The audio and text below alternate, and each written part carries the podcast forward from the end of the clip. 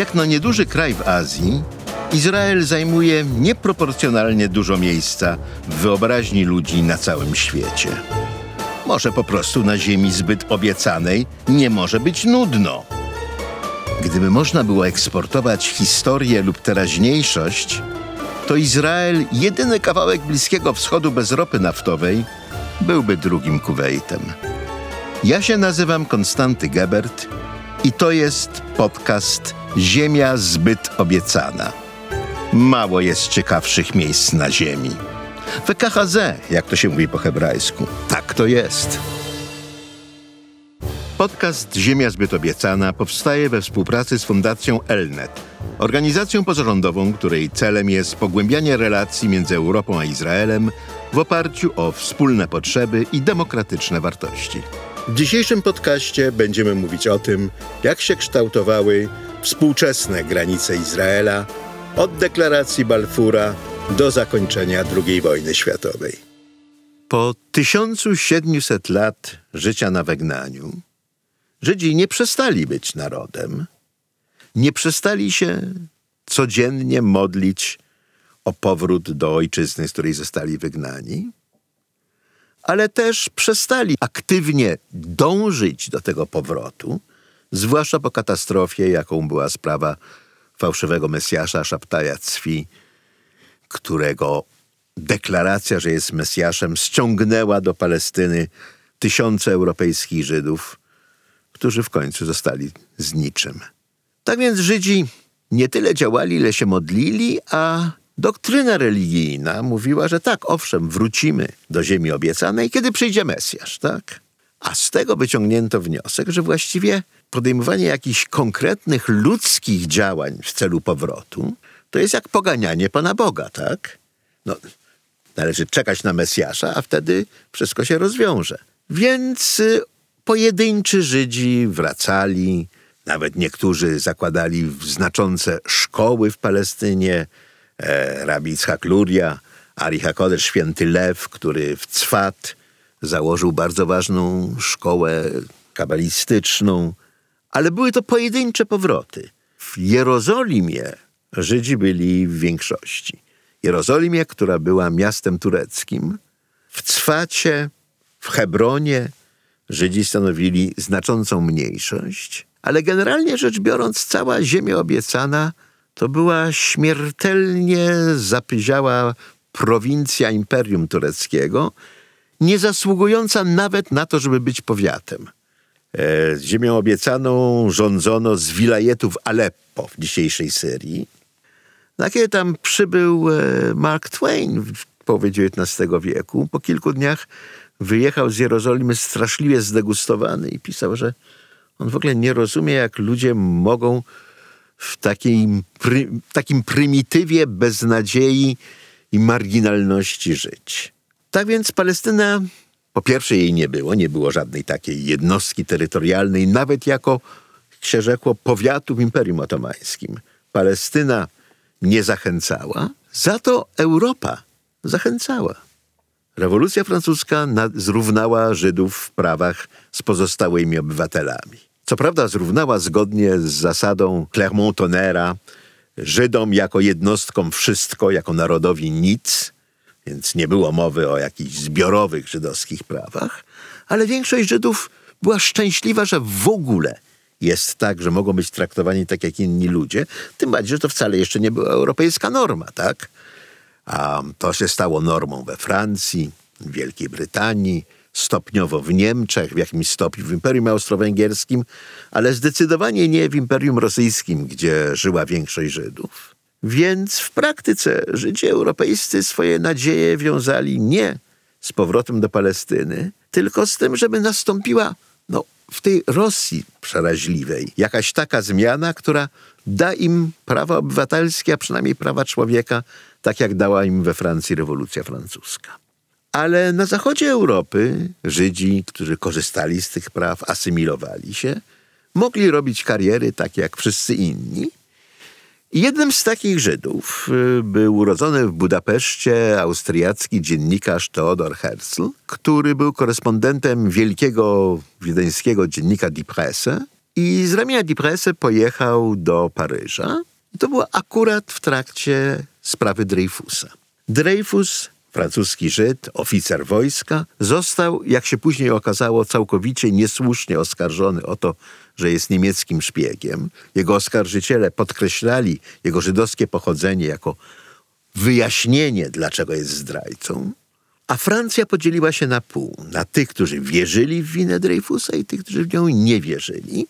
Zwolennicy tezy, że Dreyfus jest winny, wychodzili na ulicę manifestować swoje przekonania i te manifestacje odbywały się na ogół pod hasłem śmierć Żydom i z reguły kończyły się e, pobiciami w dzielnicy żydowskiej czy podpaleniami sklepów. Herzl był zszokowany.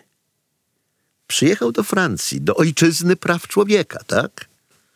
Jeżeli w stolicy ojczyzny praw człowieka, w mieście światłości Paryżu, tak Tuwim o nim pisał potem, pijany nienawiścią motłoch bije ludzi na ulicach za to, że są Żydami, to znaczy, uznał Herzl, że nie ma dla nas szans w Europie, że w tej Europie nigdy nie będziemy bezpieczni.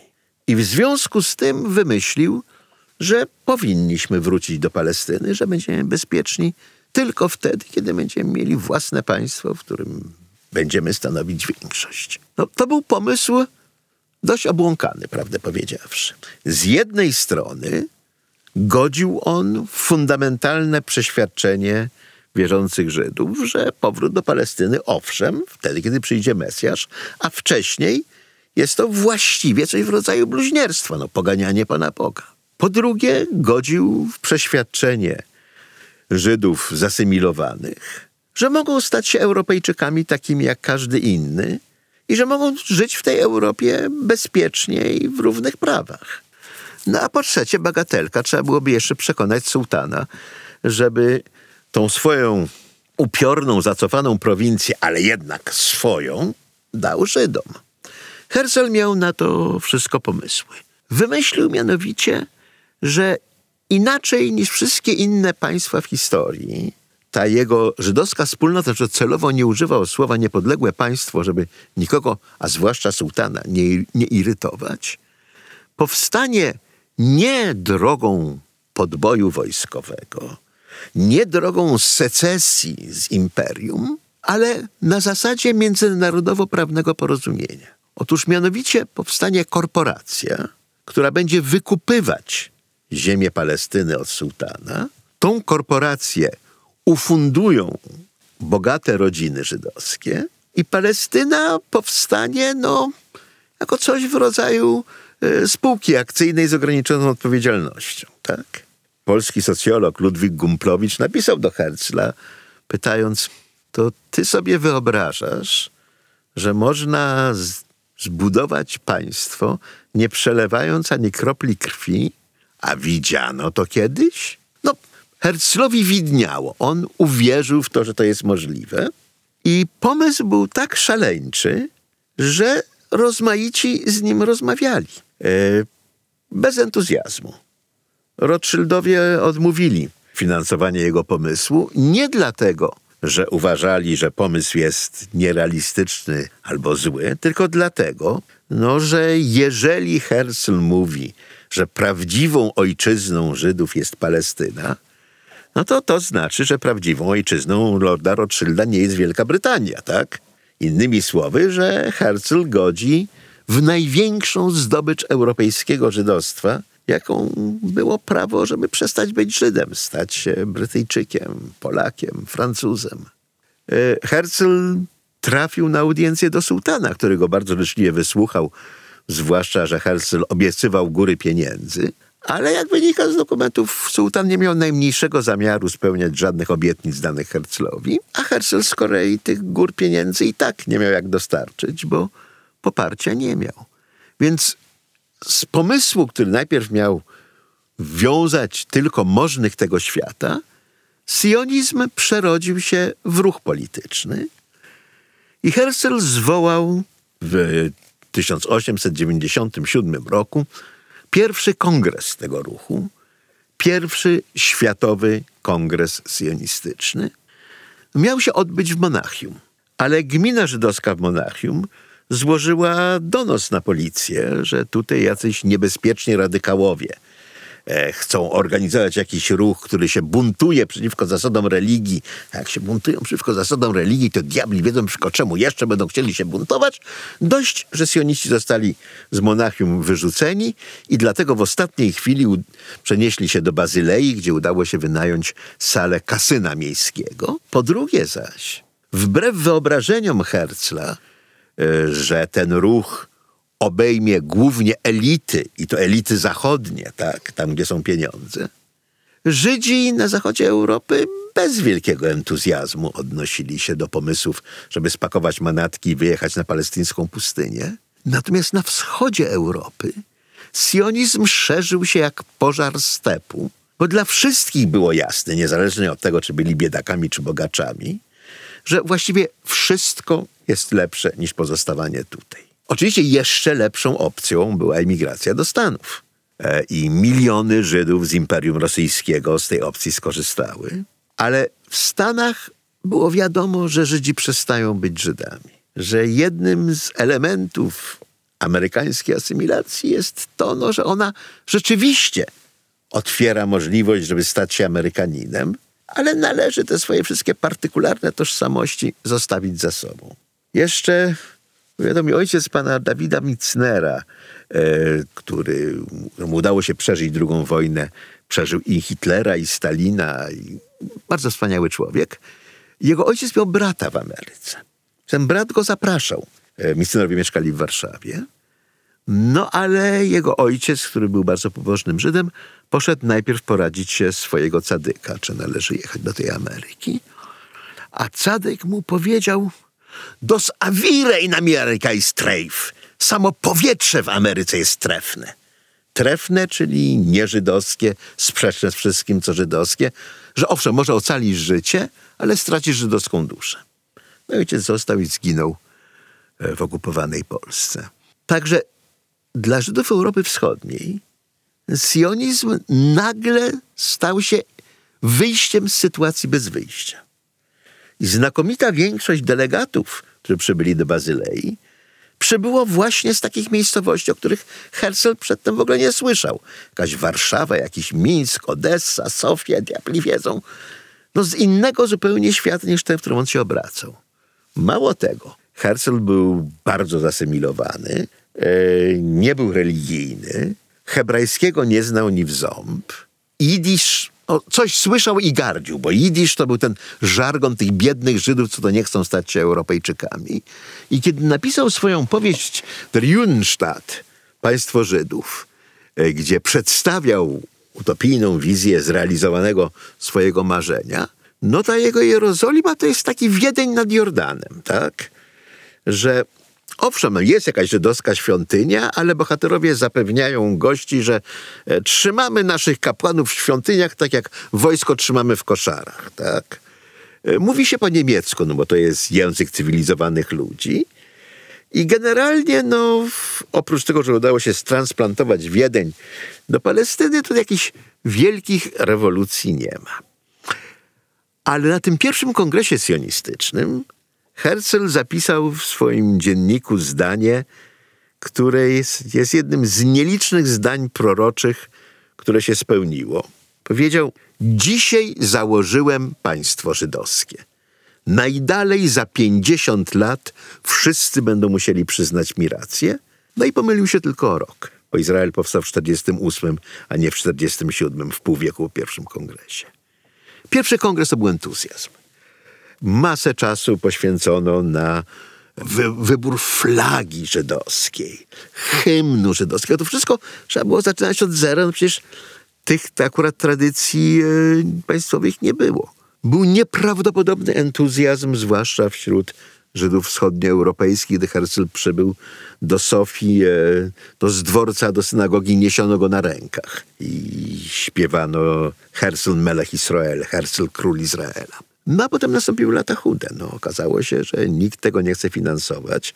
Sułtan nie chce zrobić z Palestyny prezentu Żydom. Yy, Żydzi zachodni w ogóle się nie garną, bo raczej aspirują do tego, by stać się Francuzami czy innymi Niemcami. Rabinat potępia. No, Herzl zmarł jako bardzo rozgoryczony człowiek. Nie wiemy, czy nadal jeszcze wierzył w to swoje proroctwo z Bazylei. I być może sionizm byłby no, kolejnym podrozdzialikiem w historii osobliwych ruchów politycznych, które skończyły na niczym, gdyby nie pierwsza wojna światowa. Wojna ta rozwinęła się w kierunku, którego nikt się nie spodziewał. Wszyscy oczekiwali szybkiej kampanii zwycięskiej, oczywiście dla naszej strony, niezależnie od tego, która strona miała być nasza. A kiedy zaczęła trwać dłużej i dłużej, yy, zaczęło się liczyć wszystko. Wielka Brytania ogromnie się obawiała tego, że niemieckie wpływy w ruchu sionistycznym, a w Niemczech e, ruch sionistyczny w końcu się zakorzenił i zaczął dysponować jakimiś kapitałami, mogą sprawić, że Niemcy zwrócą światowe żydostwo przeciwko aliantom. Póki jeszcze w grze była carska Rosja, no to ta niemiecka agitacja zapewne nie musiała być skuteczna. Ale w Rosji e, bolszewicy obalają cara, a korespondenci piszą, że bolszewicy to Żydzi. Nagle się okazało, że ci Żydzi to jakaś groźna siła polityczna. No, trzeba by zapewnić, że byli po naszej stronie. No, że byli tacy jak ten profesor Weizmann, e, niemiecki Żyd pracujący w Wielkiej Brytanii, który wymyślił proces syntezy amoniaku, dzięki czemu brytyjski przemysł zbrojeniowy mógł dotrzymać kroku niemieckiemu przemysłowi zbrojeniowemu w produkcji pocisków artyleryjskich. A doktor Weizmann był namiętnym sionistą. I trochę z wdzięczności dla doktora Weizmana, trochę z obawy przed tymi strasznymi żydowskimi bolszewikami, trochę po to, żeby odeprzeć potencjalne niemieckie intrygi, e, rząd jego królewskiej mości wydał deklarację Balfura, której Lord Balfour, um, podsekretarz stanu w Spraw Zagranicznych, pisał do Lorda Rothschilda, że rząd jego królewskiej mości życzliwie się odnosi do zamiarów utworzenia w Palestynie żydowskiej siedziby narodowej, national home, uwaga, nie ma mowy o żadnym państwie, Oczywiście z zastrzeżeniem, że będzie to naruszać praw religijnych innych społeczności mieszkających w Palestynie. Bardzo dziwny list, bo po pierwsze e, Lord Balfour informuje Lorda Rothschilda na temat tego, e, co by Wielka Brytania chciała widzieć na terytorium, które jest wprawdzie terytorium wroga, no ale nie jest terytorium Wielkiej Brytanii. E, to trochę jak pan Zagłoba oferował Niderlandy, tak? Dlaczego nie? Co więcej, Lord Rothschild niekoniecznie był szczęśliwy, że dostał ten list, bo on akurat uważał, że miejsce Żydów w ogóle, a już na pewno jego, jest w Londynie, a nie gdzieś na jakiejś palestyńskiej dziczy. No ale słówko się rzekło, kobyłka u płotu. I kiedy generał Allenby pokonał Turków na Negewie, najpierw w bitwie pod Berszewą w przyszłej Palestynie i wreszcie wszedł do Jerozolimy, nagle się okazało, że Brytyjczycy no, mają te Niderlandy, które Lord Balfour obiecywał. Tyle tylko, że jak się rzekło, ten, ten podcast się nazywa Ziemia zbyt obiecana. I tak, no, Lord Balfour obiecał Lordowi Rothschildowi żydowską siedzibę narodową, ale McMahon, rezydent brytyjskiego wywiadu w Kairze, obiecał szejchowi Abdullahowi e, z Arabii Saudyjskiej wszystkie ziemie arabskie na państwo arabskie. No co szkodzi obiecywać w czasie wojny, jeżeli za obietnicę można zdobyć życzliwość i poparcie. Tak więc Balfour obiecał Palestynę Żydom, McMahon obiecał Palestynę Arabom, a w dodatku jeszcze brytyjski i francuski MSZ w trakcie wojny podzieliły ten Bliski Wschód między Francję i Wielką Brytanię. Tam jeszcze wcześniej miała być część e, wpływów rosyjskich, no ale to oczywiście przestało być aktualne po obaleniu cara. Kłopot polegał na tym, że po obaleniu cara bolszewicy opublikowali e, archiwa rosyjskiego MSZ-u. No i okazało się, że ci sami Anglicy, którzy obiecywali jedno Arabom, drugie Żydom, e, i tak zamierzali się tym wszystkim dzielić z Francuzami i nikim innym. Tyle tylko, że obietnica była na stole. W międzyczasie powstała Liga Narodów. Już nie było tak jak w rozkosznym wieku XIX, że po prostu e, mocarstwa europejskie kroiły sobie świat jak tort czekoladowy, no trzeba było uzyskać jakieś międzynarodowe poparcie dla takich planów. E, I Liga Narodów rzeczywiście udzieliła Wielkiej Brytanii mandatu nad Palestyną, określając po raz pierwszy jej granice. Częścią tego mandatu była deklaracja Balfura, a więc Wielka Brytania dostała Palestynę, żeby przygotować ją do niepodległości, temu służy mandat. I podstawowym tego elementem było to, że w Palestynie ma powstać żydowska siedziba narodowa.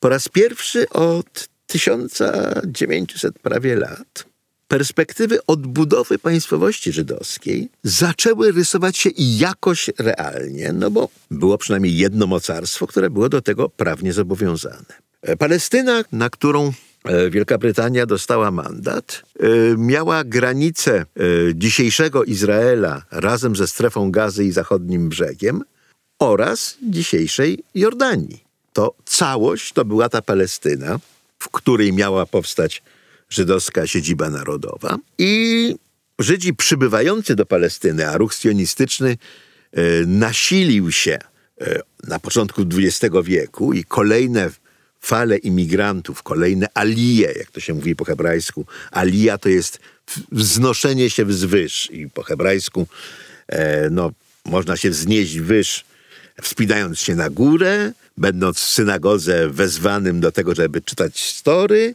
albo przybywając ze świata do Izraela. No więc kolejne alije sprawiły, że ludność żydowska Palestyny wzrastała, ale nadal była mowa o dziesiątkach tysięcy, nadal była mowa o mniejszości. I ta mniejszość wykupowała ziemię e, od arabskich właścicieli, zakładała tam osiedla. Te osiedla zakładała w bardzo różnych miejscach na terenie całej mandatowej Palestyny wówczas, czyli także po drugiej stronie Jordanu, e, w dzisiejszej Jordanii, ponieważ, jak się rzekło, całe to terytorium było objęte e, mandatem Ligi Narodów. W 23 roku Wielka Brytania podzieliła ten mandat, oddzieliła dzisiejszą Jordanię od dzisiejszego Izraela, e, dlatego że miała króla, z którym nie miała co zrobić. No, ta dynastia Haszemitów, z którymi Brytyjczycy układali się w I wojnie światowej, została na Półwyspie Arabskim obalona przez e, przodków e, dzisiejszych władców Arabii Saudyjskiej,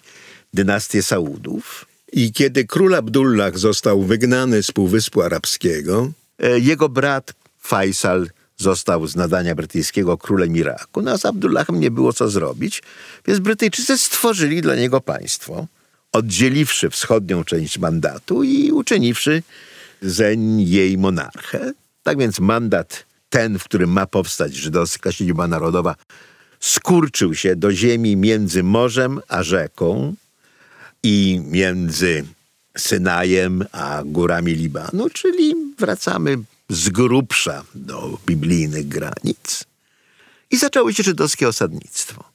To żydowskie osadnictwo od początku spotykało się z arabskim oporem, acz opór ten nie miał charakteru e, w pierwszej fazie narodowego i politycznego.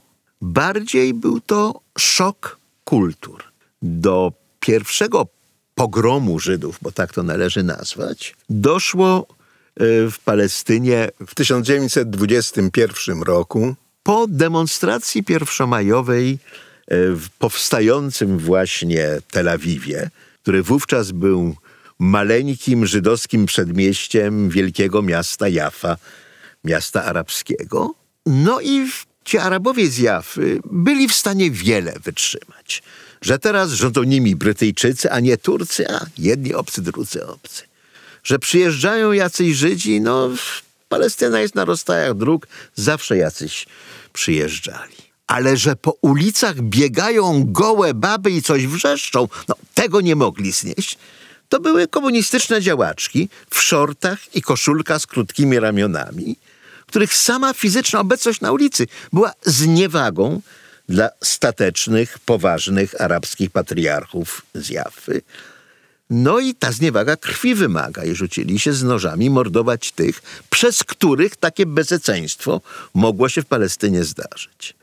Inni Arabowie byli dużo bardziej pozytywnie nastawieni. Na konferencji w Wersalu król Faisal, jeszcze wówczas nieobalony, mówił, że w jego państwie, bo on ciągle sobie wyobrażał, że Palestyna będzie częścią jego państwa, tak jak mu obiecywali Brytyjczycy a on naiwny sobie wyobrażał, że Brytyjczycy dotrzymują słowa, więc w jego państwie Żydzi będą jak najbardziej mile widziani, no przywożą pieniądze i technologie i nowe obyczaje, no i że on bardzo chętnie takich poddanych będzie miał.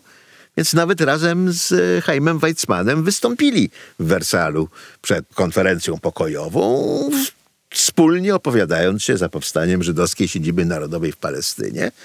E, przy czym Weizmann myślał, że to będzie początek państwa żydowskiego, e, król Faisal myślał, że to będzie początek państwa arabskiego, a Brytyjczycy wiedzieli swoje i mieli tam swoje wojska. W miarę tego, jak żydowska imigracja do Palestyny narastała, Arabowie palestyńscy zaczęli czuć się coraz bardziej zaniepokojeni, bo to już tylko, to już nie był tylko problem obyczajowy, to się stawał problem polityczny i narodowy. Jeżeli jest rzeczą jasną, że Brytyjczycy szykują tutaj żydowską siedzibę narodową, to jest rzeczą jasną, że ta żydowska siedziba narodowa nie będzie ani muzułmańska, ani arabska. Arabowie mieszkający w Palestynie e, w ogóle wówczas nie uważali się za Palestyńczyków. Słowo Palestyńczycy e, używali Żydzi, odnosząc go do siebie. My jesteśmy Palestyńczycy. Ruch palestyński, ruch sionistyczny to były synonimy. Arabowie w brytyjskiej Palestynie uważali się, jeżeli już w ogóle używali tych kategorii, raczej za Syryjczyków, ponieważ e, w Imperium Otomańskim Palestyna była częścią Syrii. Natomiast zdecydowanie byli muzułmanami i zupełnie im się nie podobał ten pomysł, że ziemia, która kiedyś była we władaniu muzułmanów, ma teraz być we władaniu giaurów, niewiernych. No, dimich co prawda, czyli tych niewiernych, których można tolerować. No ale z samej definicji kogoś tolerowanego to jest ktoś, kto jest rządzony, a nie rządzi. A ci Żydzi się rządzili i rozpychali. I budowali swoje kibuce, zbudowali swoje miasto Tel Awiw. Co więcej, Żydzi sporo wysiłku wkładali w to, żeby przekonać Arabów, e, że im też będzie lepiej, no, że oni modernizują Palestynę, przynoszą kapitał, przynoszą nowe formy życia społecznego. I pisali o tym w licznych broszurkach e, pisanych po hebrajsku albo widzisz. Jeden z arabskich e, działaczy narodowych e, powiedział swojemu koledze, działaczowi Histadrutu, czyli e, żydowskiej centrali związkowej, żebyście wy 10% tego, co wydajecie na przekonanie samych siebie, wydali na przekonywanie nas, no to może byłoby i o czym rozmawiać. Nie bardzo było. W 29 roku wybucha wielkie arabskie powstanie, które zaczyna się od względów religijnych, czyli od konfliktu o ścianę zachodnią w Jerozolimie. Ściana zachodnia, nazywana przez chrześcijan e, ścianą płaczu, to jest ostatnia pozostałość e, drugiej świątyni, to nie jest nawet mur świątynny, to jest mur oporowy wzgórza, na którym wznosiła się świątynia. E, I Żydzi tam, jeszcze za czasów tureckich, mieli prawo w żydowskie święta odprawiać swoje modły, a zwłaszcza raz do roku w święto Tisha B'Av opłakiwać zburzoną Jerozolimę. Muzułmańskim władcom Jerozolimy widok płaczących Żydów w ogóle nie przeszkadzał. E, ale żeby sobie ci dimi nie myśleli, e, że coś tam od nich zależy, e, nie godzono się na jakiekolwiek zmiany, które mogłyby ułatwiać żydowską modlitwę, która się odbywała także codziennie.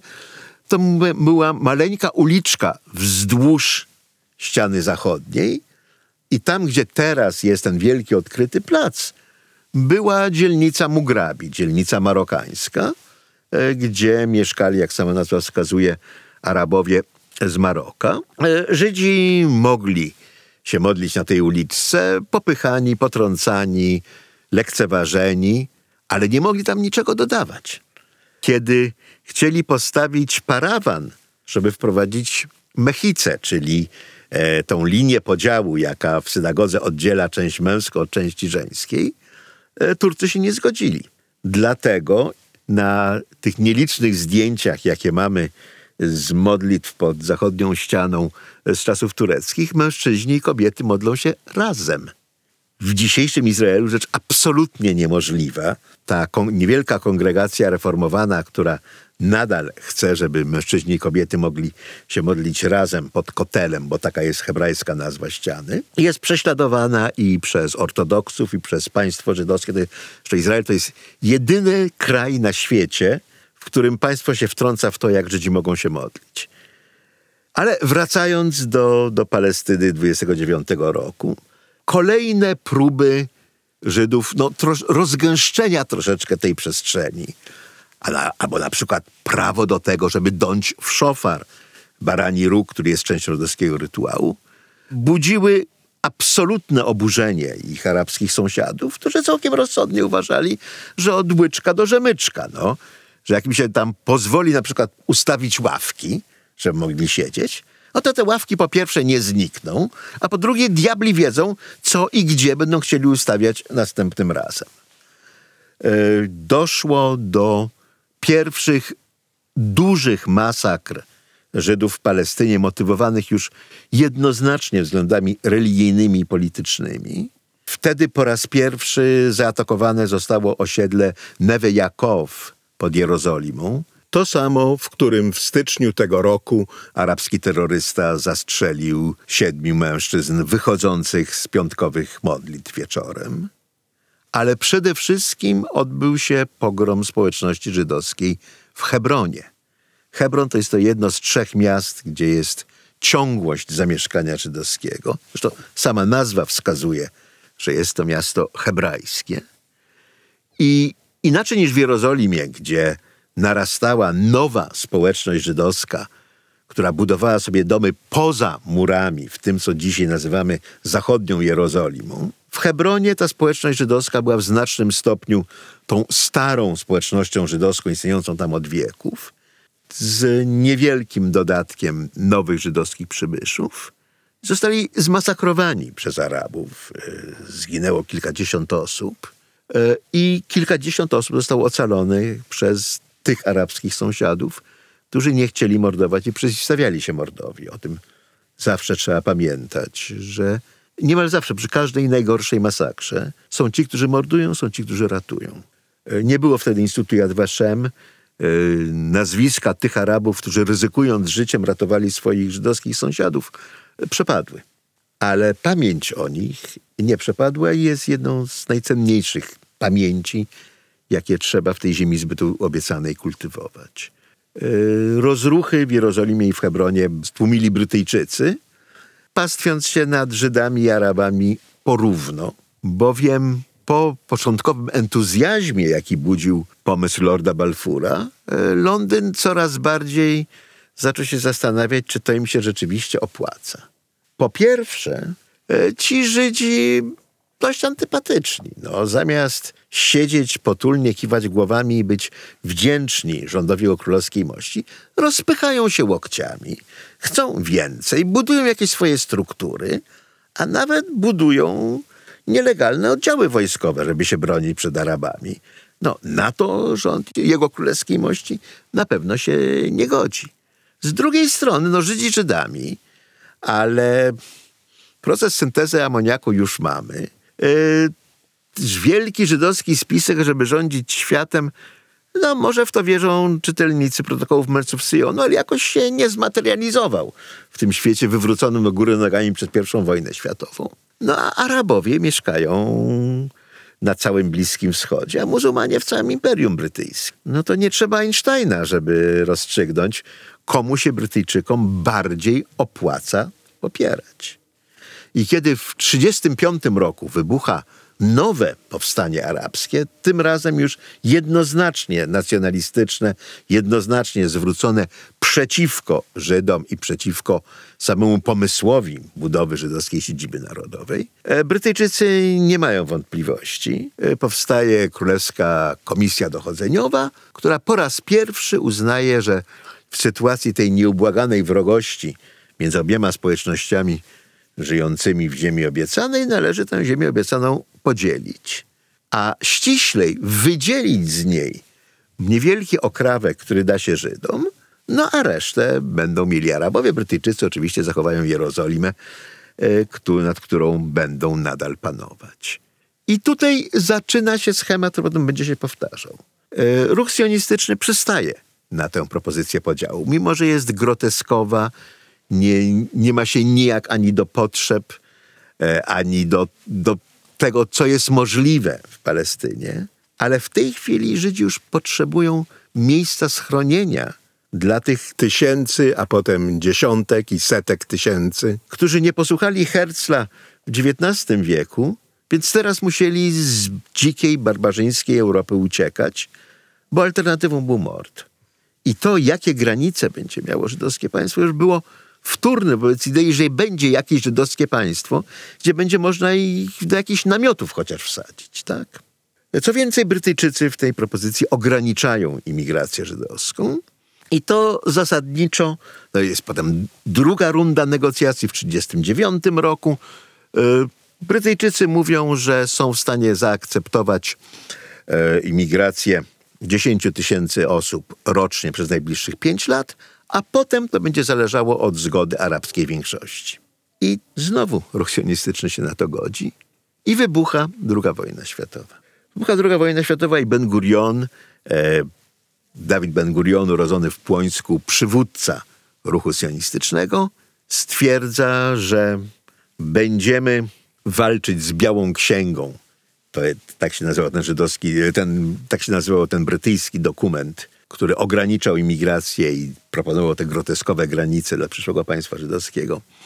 Będziemy walczyć z Białą Księgą tak, jakby nie było wojny i będziemy walczyć z Hitlerem wspólnie z Brytyjczykami tak, jakby nie było Białej Księgi. To dobrze brzmi na wiecu, marnie się realizuje w rzeczywistości. 2 września 1939 roku do wybrzeży Palestyny zbliżył się niewielki stateczek Tiger Hill, e, wynajęty przez e, sionistów, na którym znajdowali się nielegalni żydowscy imigranci, którzy próbowali dotrzeć do Palestyny z Europy. Takich stateczków ruch sionistyczny wynajmował więcej, Brytyjczycy o tym wiedzieli, były niewielkie stateczki, no była kwestia tego, kto szybciej dotrze e, do miejsca, gdzie te stateczki przybijają do brzegu, czy Żydzi zdążą ewakuować swoich, czy złapią ich Brytyjczycy. Tym razem sionistom się nie udało, Brytyjczycy byli szybsi. Brytyjski niszczyciel otworzył ogień, zabijając na pokładzie Tiger Hill dwóch imigrantów. Jeden z nieistniejącej już Czechosłowacji, drugi z Polski, która dzień wcześniej padła ofiarą niemieckiej inwazji. Także pierwsze osoby, które zginęły od brytyjskich kul podczas II wojny światowej, to byli dwaj Żydzi uciekający przed Hitlerem do swojej historycznej ojczyzny. I BKHZ, jak to się mówi po hebrajsku, tak to jest. I zapraszam do słuchania następnego odcinka.